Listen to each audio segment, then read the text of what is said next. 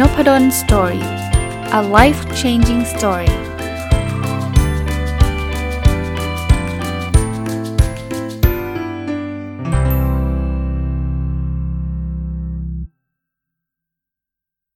สวัสดีครับ ยินดีต้อนรับเข้าสู่นพดล Story Podcast นะครับ ตามสัญญานะ เอาหนังสือชื่อว่า Quote Volume 2นะครับ ผลึกความคิดพิชิตการลงทุนนะครับ รวบรวมโดยคุณพรชัย รัตนนนทชัยสุขนะครับ ก็เป็นคล้ายๆเป็นความคิดของนักลงทุนชั้นนำระดับโลกนะส่วนใหญ่ก็จะเป็นเรื่องเกี่ยวข้องกับการลงทุนแหละ แต่ว่าหลาย ๆ เรื่องบางทีมันก็เป็นเรื่องชีวิตเรื่องธุรกิจเรื่องอะไรเงี้ย ผมคิดว่าน่าจะเป็นประโยชน์นะครับ ก็อย่างที่บอกว่าสัปดาห์นี้จะหยิบ 2 เล่มนี้มารีวิวอย่าเรียกว่ารีวิวดีกว่า เอาโค้ดบางอันเลือกบางอันที่ชอบชอบมาอ่านให้ฟังแล้วก็ใส่ความคิดเห็นของตัวเองเข้าไปด้วยนะครับ เริ่มต้นเลยนะครับ เล่มนี้น่าจะ 2 ตอนเหมือนกันนะครับ อันนี้คนพูดคือเบนจามินเกรแฮมอาจารย์ของวอร์เรนบัฟเฟตนะครับการลงทุนคือการเก็งกำไรที่ประสบความสำเร็จ ขณะที่การเก็งกำไรคือการลงทุนนั้นล้มเหลว คนที่ชอบถากถางแดกดันบางคนบอกแบบนั้น อย่างไรก็ตามฟองสบู่ตลาดหุ้นในช่วงปี 1928 ถึง 1929 และการตกต่ำครั้งใหญ่ของตลาดที่ตามมามีสาเหตุสำคัญ มาจากการไม่สามารถแยกแยะระหว่างการลงทุนกับการเก็งกำไรได้ จริง ๆ ไม่จำเป็นต้องไปเหยียดกันนะ ว่าลงทุนดีกว่าเก็งกำไรดีกว่า แต่ว่าที่สำคัญคือคุณต้องรู้ว่าตอนนี้คุณลงทุนอยู่ ลงทุนหมายถึงลงทุนระยะยาวนะครับ หรือว่าคุณกำลังเก็งกำไรอยู่ ถ้าคุณเก็งกำไรคุณก็ต้องใช้หลักการของการเก็งกำไร ไปหาหนังสือหรือหลักการเก็งกำไรที่ถูกวิธีไปไปไปศึกษา ถ้าคุณลงทุนคุณก็ควรจะเป็นนักลงทุน VI อะไรก็ว่าไปไปไปศึกษานะครับ แต่อย่ามั่วนะเริ่มต้นจากลงทุนพอติดดอยบอกเก็งกำไรอย่างเงี้ยก็ไม่ใช่นะครับ หรือเริ่มเริ่มต้นเก็งกำไรติดดอยบอกลงทุนอ่านี่ก็ไม่ไม่ใช่อีกนะมาวอร์เรนบัฟเฟตนะครับ บอกว่าผมไม่รู้ว่าราคาถั่วเหลืองจะเป็นเท่าไหร่ ถ้ามีใครบางคนทำเงินได้มากมายจากถั่วเหลืองก็ช่างเขาสิ มันไม่ใช่เกมของผมนี่ คือ วอร์เรนบัฟเฟตเนี่ยเขามีหลักการลงทุนอยู่อย่างหนึ่งคือเขาจะไม่ลงทุนในสิ่งที่เขาไม่เข้าใจหรือว่านอกเหนือจากความเชี่ยวชาญของเขาครับ เขาจะลงทุนเฉพาะสิ่งที่เขาเรียกว่า circle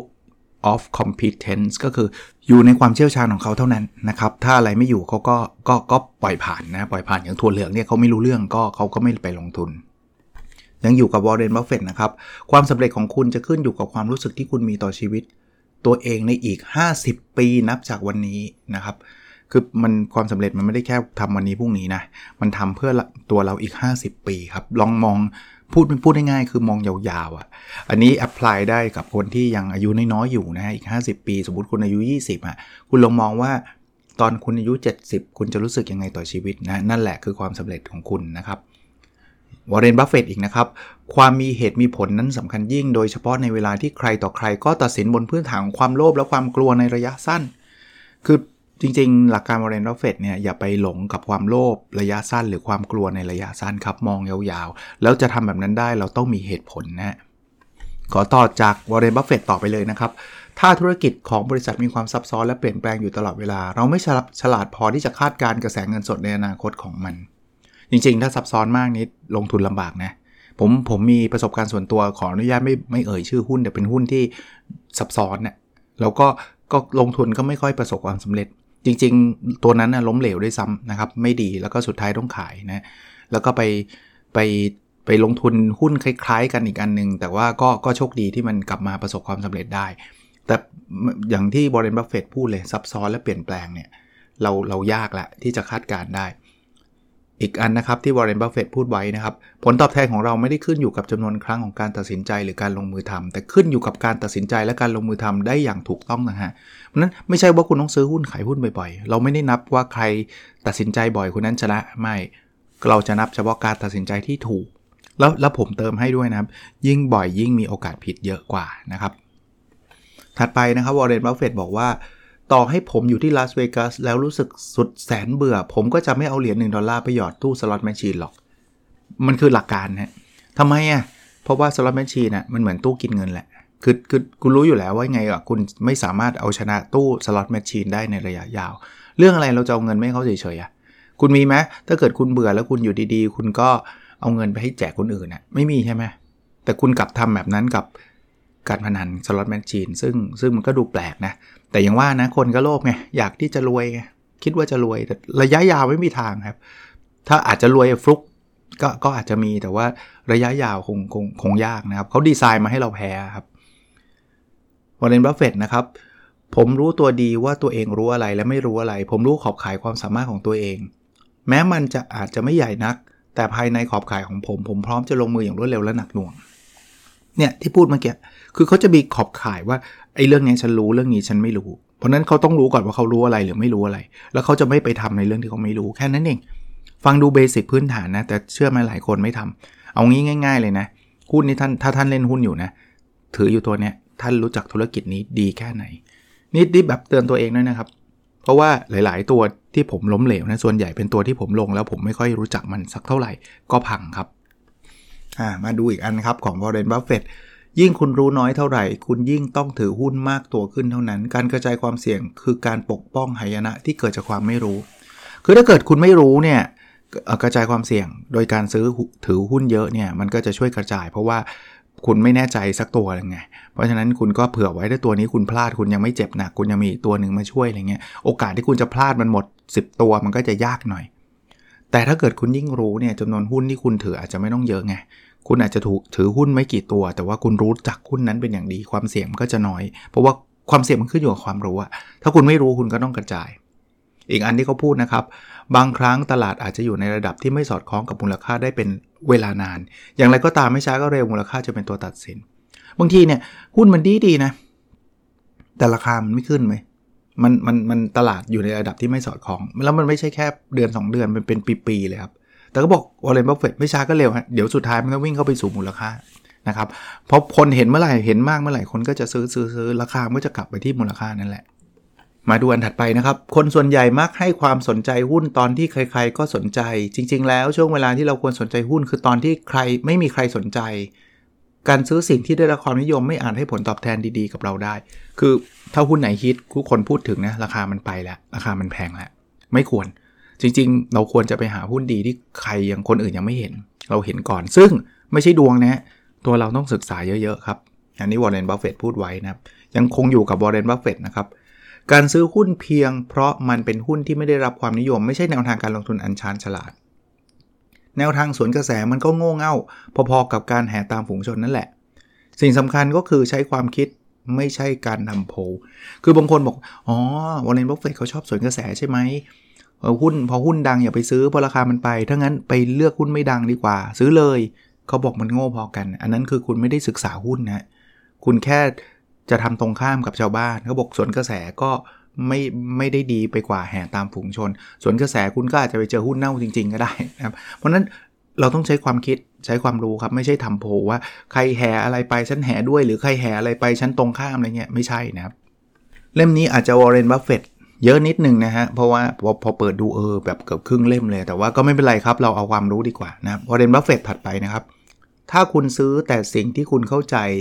จะมีวินัย และมีวินัยที่จะไม่ซื้อมันมาราคาแพงเกินไปคุณจะไม่หวั่นขาดทุน เพราะนั้นโจทย์แรกนะ เข้าใจก่อนถ้าไม่เข้าใจอย่าไปแตะ เข้าใจหุ้นนั้นก่อน เข้าใจบริษัทนั้นก่อน 2 คืออย่าไปซื้อมั่วซั่วดูราคาด้วยนะครับ ถ้าอย่างงี้คุณโอกาสขาดทุนคุณจะน้อย ถัดไปครับ ถ้าผมไม่บอกชื่อก็คือวอร์เรนบัฟเฟตนะครับถ้าจะเปลี่ยนคนเดี๋ยวผมบอกอีกทีหนึ่งในความเห็นผมความสำเร็จทางการลงทุนไม่ได้เกิดจากสูตรโปรแกรมคอมพิวเตอร์หรือสัญญาณ จากความเคลื่อนไหวของตลาดและราคาหุ้น แต่เกิดจากความสามารถในการวิเคราะห์ธุรกิจ และความสามารถในการปกป้องไม่ให้ตัวเองได้รับผลกระไม่ได้รับอิทธิพลจากอารมณ์ของตลาด ที่ระบาดเหมือนโรคติดติดต่อ เพราะนั้นไม่ใช่สูตร ไม่ใช่โปรแกรมคอมพิวเตอร์อันนี้คือหลักการลงทุนของวอร์เรนบัฟเฟตไม่ใช่สัญญาณ เพราะเขาไม่ใช่เทรดเดอร์พวกนั้น คือเขาวิเคราะห์ธุรกิจครับ แล้วตัวเองเนี่ยก็ต้องระวังเรื่องอารมณ์ เฮ้ย คนเขาขายกันแล้วไม่ขายเหรอ ต้องระวัง หรือว่าซื้อกันแล้วไม่ซื้อเหรอ ก็ต้องระวังนะครับ อย่าไปแห่ตามอารมณ์แบบนั้น ถัดไปครับ ฝูงชนจะเห็นด้วยหรือไม่เห็นด้วยกับผม ไม่ใช่สิ่งที่ผมสนใจ ผมจะลงมือทำตามการวิเคราะห์ของตัวเอง เคล็ดลับก็คือการนั่งลงและใช้ความคิด คือคนอื่นจะซื้อไม่ซื้อไม่เกี่ยว ฉันวิเคราะห์ ถ้าฉันคิดว่าดีฉันซื้อ ถ้าฉันคิดว่าไม่ดี ฉันไม่ซื้อ นี่คือหลักการเขา ผมมีโอกาสทำผิดพลาดมากขึ้น เมื่อผมมีเงินสดเหลืออยู่เยอะ เวลามีเงินสดเยอะการตัดสินใจของผมจะแย่ลง เพราะมันเหมือนกับมีแรงกระตุ้นให้ผมอยากทำอะไรบางอย่าง คือสังเกตไหมผมก็เป็น พอขายหุ้นมีเงินสดแล้วรู้สึกว่าต้องซื้ออะไรสักอย่างอะ่ะเดี๋ยวไปหาหุ้นซื้อจนได้ อันนี้ไม่ดีนะบางทีเงินสดก็ควรจะเก็บไว้นะครับ เพราะว่าถ้ายังมีหุ้นที่มันไม่เหมาะสม หรือว่าราคามันแพงไป ก็อย่าเพิ่งไปซื้อมัน ภาษานักลงทุนบอกคันมือคันมือคือแบบต้องทำอะไรสักอย่างนะ อะวอร์เรนบัฟเฟตครับในการลงทุนข้อมูลต่างๆ จะสะสมไปเรื่อยๆ คุณได้ข้อมูลใหม่มา และข้อมูลเก่าที่คุณรู้ก็ไม่ได้หายไปไหน มันจึงเท่ากับว่าคุณได้ขยายฐานข้อมูลคุณให้ใหญ่ขึ้นเรื่อยๆ ก็ถ้าคุณอยู่ในตลาดนานนะ คุณจะมีประสบการณ์ คุณจะมีความรู้ คุณจะมีอะไรมากขึ้นเรื่อยๆครับ โอกาสที่คุณจะสำเร็จก็จะเพิ่มขึ้น แต่คุณต้องอยู่นานไม่ใช่เล่นเป็นการพนัน เล่นการพนันแป๊บเดียวคุณก็ไปละ อันนี้ชอบมากครับวอร์เรนบัฟเฟตเขาให้สัมภาษณ์บอกว่า เงินเป็นเพียงผลพลอยได้จากการทำในสิ่งที่ผมรัก คือเขารักการลงทุนครับ เพราะนั้นเงินก็ได้ครับก็ดีครับ แต่ผลพลอยได้ครับผมเขาเขาเขาได้สิ่งแรกคือเขาได้ทำสิ่งที่เขารักแล้ว ผมว่าหลาย ๆ อันเนี่ยมันมันมันมันคล้าย ๆ แบบนี้แม้กระทั่งพอดแคสต์หรือเพจผมอะเงินก็ได้นะ แต่ว่ามันไม่ได้ได้เยอะแยะอะไรหรอกแต่ว่าได้ แต่มันคือผลพลอยได้กับการทำสิ่งที่ผมรักจริง ๆ คือผมได้ได้พูดพอดแคสต์ทุกวันเนี่ยผมมีความสุขนะครับ อ่าอีกอันของวอร์เรนบัฟเฟตคือการลงทุนที่แย่ที่สุดคือการลงทุนที่เราเอาเงินไปจมกับมัน ทั้งๆ ที่มันเป็นการลงทุน ทั้งๆ ที่มันมีการลงทุนอื่นๆ ที่มีผลตอบแทนดีกว่า คือลงทุนไม่คิดแล้วเสร็จแล้วก็ไปจมอยู่กับการลงทุนที่ผิดๆอันนั้นน่ะแย่มาก แล้วมันแถมแย่ไปกว่านั้นคือ มันมีทางเลือกที่ดีๆ คุณก็ไม่เลือกฮะอ่าเปลี่ยนคนบ้างเอาเบิร์ตไอน์สไตน์บ้างมันไม่ได้เป็นเพราะผมฉลาด แต่เป็นเพราะผมอยู่กับปัญหานานกว่าคนอื่น จริงๆเขาบอกเขาไม่ได้ฉลาดนะ แต่เขาเขาไม่ย่อท้ออะเขาอยู่กับปัญหาแล้วเขาศึกษา แล้วจนสุดท้ายเขาหาคำตอบได้ บางคนฉลาดกว่าเขาอีก แต่ว่าทำแป๊บเดียวยากเลิกอะไรเงี้ย เพราะนั้นบางทีเราก็ต้องยอมอดทนนะอยู่กับปัญหา แล้วยิ่งอยู่กับปัญหาเราจะเข้าใจปัญหามากขึ้นด้วยเฮนรี่ฟอร์ดนะครับความล้มเหลวเป็นแค่โอกาสในการเริ่มต้นใหม่อีกครั้ง ด้วยวิธีการที่ฉลาดกว่าเดิม ก็เป็นกำลังใจให้คนที่ล้มเหลวนะเขาบอกล้มเหลวเนี่ยมันคือโอกาสที่เราจะได้เริ่มต้นใหม่ครับ แต่ไม่ให้เริ่มต้นใหม่โดยใช้วิธีเดิมๆครับ เริ่มต้นใหม่โดยใช้วิธีการที่ฉลาดกว่าเดิม จอห์นดีร็อกกี้เฟลเลอร์นะครับ ก็เป็นเศรษฐีชาวอเมริกันคนหนึ่งนะในอดีตนี่ดังมาก ตอนนี้ก็ก็ดังนะ แต่แต่แต่ดังแบบเราแค่ถ้าใครเป็นคนอ่านหนังสือจะจะพูดถึงคนนี้บ่อย ตึกตึกอะไรเงี้ย ค้นหาสิ่งที่คุณหลงไหลและสามารถทำได้ดีให้เจอ จากนั้นก็ทุ่มเททุกอนูของจิตวิญญาณ พลังงาน และความมุ่งมั่นให้แก่มัน ก็คล้ายๆแพชชั่น หาให้เจอ ซึ่งผมเติมให้หายเจอคุณก็ต้องเริ่มทำอะไรหลาย ๆ อย่าง ลองทำดูนั่งคิดไม่เจอหรอก แล้วพอเจอปุ๊บใส่จัดเต็มนะนโปเลียนฮิลล์นี่เป็นนักเขียนชื่อดังเลย เมื่อความกลัวเข้าครอบงำความสำเร็จก็จะกลายเป็นเรื่องเป็นไปไม่ได้ เพราะเราจะรู้สึกว่าอู้ยากไปไม่เอาใช่ไหมเออเฮนรี่ฟอร์ดอีกคนนึงนะรู้จักกันใช่ไหมครับคนทำรถฟอร์ดอะนะครับคิดค้นเลย ไม่ว่าคุณจะคิดว่าตัวเองทำได้หรือทำไม่ได้ คุณคิดถูกทั้งนั้น คือแปลอันนี้ quote ดังนะครับแปลอีกทีหนึ่งคือคิดว่าทำได้คุณก็จะทำแล้วคุณก็จะทำได้ คิดว่าทำไม่ได้คุณจะไม่ทำแล้วคุณก็ทำไม่ได้เท่าเท่านั้นเอง กลับมาที่วอร์เรนบัฟเฟตครับ อะไรที่เป็นตัวกัดกร่อนความมีเหตุมีผลของคนเราเยอะแยะ ทั้งอีโก้ความโลภความริษยา ความกลัวการทำตามคนอื่น ปัจจัยพวกนี้แหละที่ทำให้พลังการคิดวิเคราะห์ของเราด้อยลง ถ้าชาลีกับผม ชาลีคือชาลีมังเกอร์นะคู่หูเขานะครับ จะมีข้อได้เปรียบคนอื่น มันไม่ใช่เพราะว่าเราฉลาดเป็นกรด แต่เป็นเพราะเราใช้เหตุใช้ผลไม่ยอมให้ปัจจัยภายนอกมามีอิทธิพลต่อความคิดเรา คือคำถามคืออะไรทำให้เราไม่มีเหตุผลบอกเยอะแยะเลย อีโก้ ความโลภริษยา ความกลัวอะไรเงี้ยทำตามคนอื่นนี่แหละ แล้วทำให้ความคิดวิเคราะห์ลดลง ที่ชาลีมังเกอร์กับวอร์เรนบัฟเฟตเขาได้เปรียบก็คือว่าเขาไม่ยอมให้ไอ้ปัจจัยพวกนี้เข้ามาแทรกนะครับ ถัดไปนะครับวอร์เรนบัฟเฟตบอกว่า ก่อนจะตัดสินใจทำอะไรลองคิดดูว่าถ้าสิ่งที่เรากำลังจะทำจะถูกรายงานเป็นข่าวในหน้าหนังสือพิมพ์ โดยนักข่าวช่างวิจารณ์ และข่าวที่ว่าจะถูกอ่านโดยคนที่เรารัก เราจะยังทำสิ่งนั้นอีกหรือเปล่าบางคน เอ๊ะทำเรื่องนี้ดีไม่ดี ก็ลองคิดสมมุติว่านี้ถูกรายงาน ลงหนังสือพิมพ์เลย แล้วลูกเราอ่าน คิดว่าเราจะทำไหมเออ ผมว่าเป็น test ที่ดีนะครับ ยังคงอยู่กับวอร์เรนบัฟเฟตนะครับ การเรียนรู้จากความผิดพลาดที่ดีที่สุด คือการเรียนรู้จากความผิดพลาดของคนอื่น ก็อย่างที่แพตตันเคยบอกการสละชีพเพื่อประเทศนั้น ถือเป็นเกียรติยศ แต่ให้คนอื่นรับเกียรติยศนั้นไปจะเป็นการดีกว่า คือเขาเขาสอนว่าจริงๆอะผิดพลาดก็เป็นบทเรียน แต่ไม่มันไม่จำเป็นที่ว่าเราจะต้อง เรียนบทเรียนพวกนี้จากความผิดพลาดของตัวเองตลอดฮะต้องเจ๊ง 10 ครั้งถึงจะถึงจะเรียนรู้ทำไมครับ คุณไปเรียนรู้จากคนที่เขาเจ๊งคนอื่นเขาเจ๊งดีกว่าไหมคนอื่นเขาเจ็บมาแล้ว คุณเอามาเป็นบทเรียน คุณไม่ต้องเป็นบทเรียนของตัวเองฮะไม่ต้องสร้างบทเรียนเอง คราวนี้เป็นซีรีส์ของข้อคิดจากวอร์เรนบัฟเฟตเลยนะ จะได้ไม่ต้องบอกชื่อทุกตอนนะครับ จงทำสิ่งที่คุณรู้สึกสนุกกับมัน ไม่ใช่ทำอะไรก็ได้ที่ได้เงินเยอะๆเพื่อจะไปทำสิ่งที่ตัวเองชอบในภายหลัง ถ้าผมลงทุนเพียงเพราะอยากได้เงินเพียงอย่างเดียว ผมคงเลิกไปนานแล้วแหละเพราะนั้นเลือกสิ่งที่สนุกฮะไม่ใช่ว่าฉันต้องทำสิ่งที่ทุกข์ไปเรื่อยๆ สะสมเงิน แล้วก็เอาเงินไปทำสิ่งที่สนุกตอนอายุ 80อะไรเงี้ยไม่คุ้มนะครับหลักการความคิดของวอร์เรนบัฟเฟตเป็นแบบนั้น ผมใช้เวลามากมายไปกับการอ่าน โดยปกติแล้วผมจะอ่านอย่างน้อยวันละ 6 ชั่วโมง คุยโทรศัพท์ชั่วโมง 2 ชั่วโมง แล้วเวลาที่เหลือผมจะนั่งใช้ความคิด ผมว่านะ ส่วนตัวผมนะ ผมว่าผมอ่านเยอะแล้ว แต่ไม่ได้เทียบกับวอร์เรนบัฟเฟตเลย ผมอ่านเนี่ยวันหนึ่งเนี่ยชั่วโมง ชั่วโมงครึ่ง 2 ชั่วโมงอะไรเงี้ย ซึ่งผมว่าเยอะนะวอร์เรนบัฟเฟตกดไป 6อะก็เขาเขาก็เชียร์เรื่องการอ่านนะครับ ถัดไปนะครับ การใช้คำว่านักลงทุนกับสถาบันที่ซื้อขายหุ้นบ่อยๆ เหมือนกับการใช้คำว่าโรแมนติกไปอธิบายความสัมพันธ์คืนเดียว มันไม่ใช่ไงพูดง่ายๆว่าสถาบันที่เขาซื้อขายซื้อขายเขาไม่ใช่นักลงทุนนะก็เหมือนกับโรแมนติกมันไม่ใช่เรื่องสัมพันธ์คืนเดียวอะ่ะ ถัดไปนะครับ ถ้าคุณพบว่าตัวเองตกอยู่ในหลุมสิ่งสำคัญที่สุดคือคุณที่คุณควรทำคือการเลิกขุด ก็คือหุ้นมันกำลังแย่แล้ว ตกแล้วแทนที่คุณจะเลิก คุณซื้อถั่วฮะซื้อถั่วซื้อถั่วคือซื้อเพิ่มซื้อเพิ่มซื้อเพิ่มซื้อเพิ่มนี่คือคุณขุดหลุมให้ลึกขึ้นเรื่อยๆฮะอ่าถัดไปนะครับถ้าคุณไม่มั่นใจว่าตัวเองเข้าใจและสามารถประเมินมูลค่ากิจการได้ดีกว่า Mr. Market ก็คือตลาดนะมากๆ แล้วแล้วก็คุณไม่ควรจะอยู่ในเกม คือถ้าเกิดคุณมั่ว คุณไม่เข้าใจเลยไม่สามารถประเมินกิจการมูลค่ากิจการได้เลยหุ้นที่ซื้อไม่รู้ราคาเท่าไหร่ คุณไม่ควรมาเล่นหุ้นน่ะพูดง่ายๆไม่ควรมาลงทุนน่ะถัดไปครับ อย่าโลภอยากได้เงินมากๆจำนวนเร็วๆ จงโลภอยากได้ผลตอบแทนดีๆ ในระยะยาว เพราะอะไรเพราะว่าสำหรับความเห็นของวอร์เรนบัฟเฟตคือยิ่งโลภอยากได้เงินรวยเร็ว 24 ชั่วโมง คุณยิ่งเจ๊ง มีโอกาสเจ๊งสูงมาก ถัดไปครับ อันนี้เป็นชาลีมังเกอร์บ้างนะครับ ปัญหาของหุ้นอย่าง Wrigley คือหมากฝรั่งนะ ก็คือใคร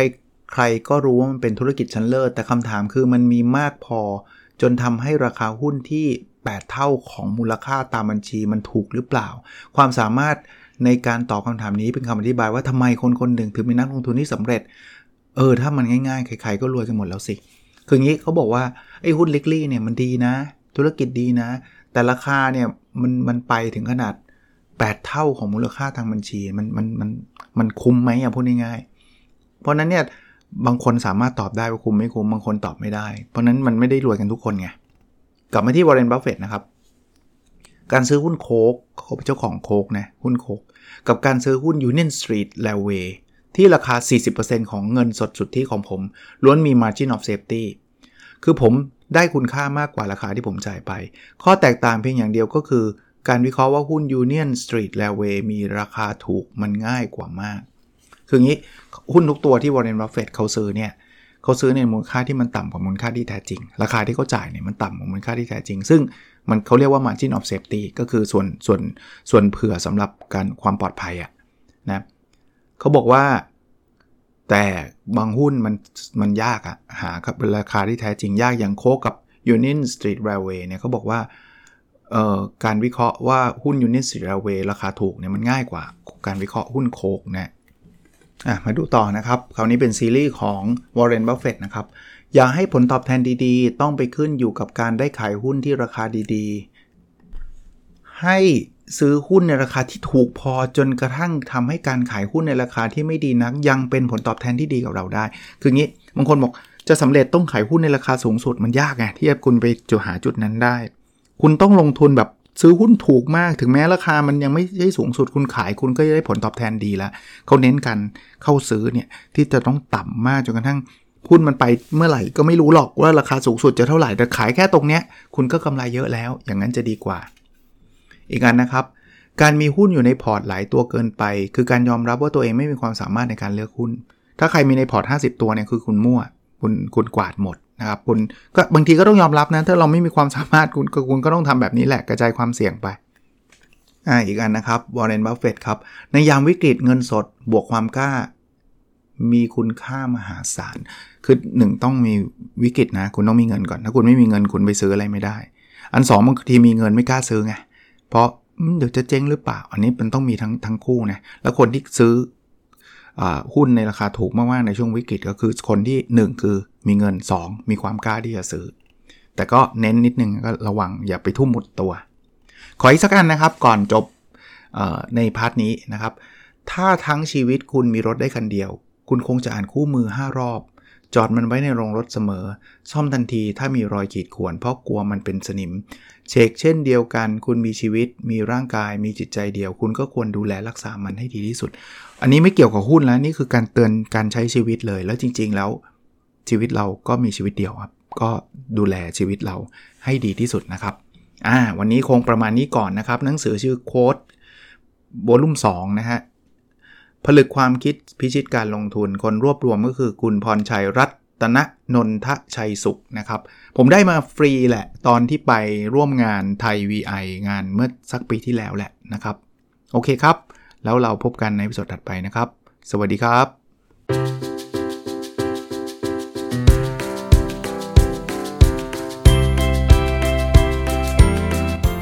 n o p a d o n Story